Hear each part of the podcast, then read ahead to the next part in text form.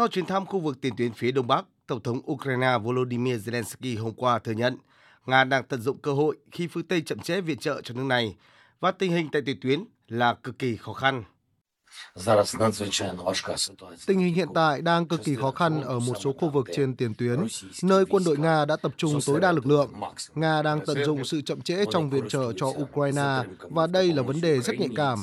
Chúng tôi đang gặp vấn đề thiếu hụt pháo binh, hệ thống phòng không ở tuyến đầu và tầm bắn xa hơn của vũ khí. Cùng ngày, Tổng thống Mỹ Joe Biden cho biết ông sẵn sàng gặp Chủ tịch Hạ viện Mỹ Mike Johnson để thảo luận về dự luật viện trợ cho Ukraine, khẳng định Đảng Cộng Hòa đang phạm sai lầm lớn khi không hành động ngay lập tức. Đảng Cộng Hòa đang mắc sai lầm lớn khi không hành động. Hãy nhìn xem cách họ rời bỏ các mối đe dọa từ Nga, rời bỏ NATO hay rời bỏ việc đáp ứng các nghĩa vụ của nước Mỹ. Tôi chưa bao giờ nhìn thấy bất cứ điều gì giống như vậy trong chính phủ Mỹ. Tuyên bố của Tổng thống Mỹ được đưa ra sau khi Chủ tịch Hạ viện Mỹ cho biết cơ quan này không có kế hoạch ngay lập tức để bỏ phiếu về gói viện trợ an ninh quốc tế trị giá 95 tỷ đô la Mỹ cho Ukraine, Israel và Đài Loan Trung Quốc, trong đó Ukraine chiếm phần lớn. Giữa lúc Ukraine đang gặp khó trên tiền tuyến do bị Mỹ trì hoãn viện trợ, Nga cáo buộc quân đội Ukraine đang gia tăng các cuộc tấn công nhằm vào khu vực đông dân cư.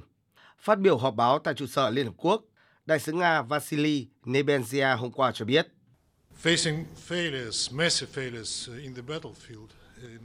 Đối mặt với những thất bại lớn trên chiến trường, cụ thể là việc mất thị trấn chiến lược Adivka gần đây, chính phủ Ukraine đang cố gắng bù đắp bằng cách tăng cường các cuộc tấn công khủng bố nhằm vào dân thường. Cuộc tấn công này không có ý nghĩa gì từ mặt chiến lược quân sự. Cơ sở hạ tầng quân sự không nằm ở khu vực gần nơi xảy ra vụ pháo kích từ Ukraine. Thay vào đó, tên lửa đã được phóng một cách có tính toán vào những người dân vô tội ở miền Đông. Chúng tôi kêu gọi Ban Thư ký Liên Hợp Quốc và các cơ quan lên án những hành vi như vậy, vốn vi phạm luật nhân đạo quốc tế.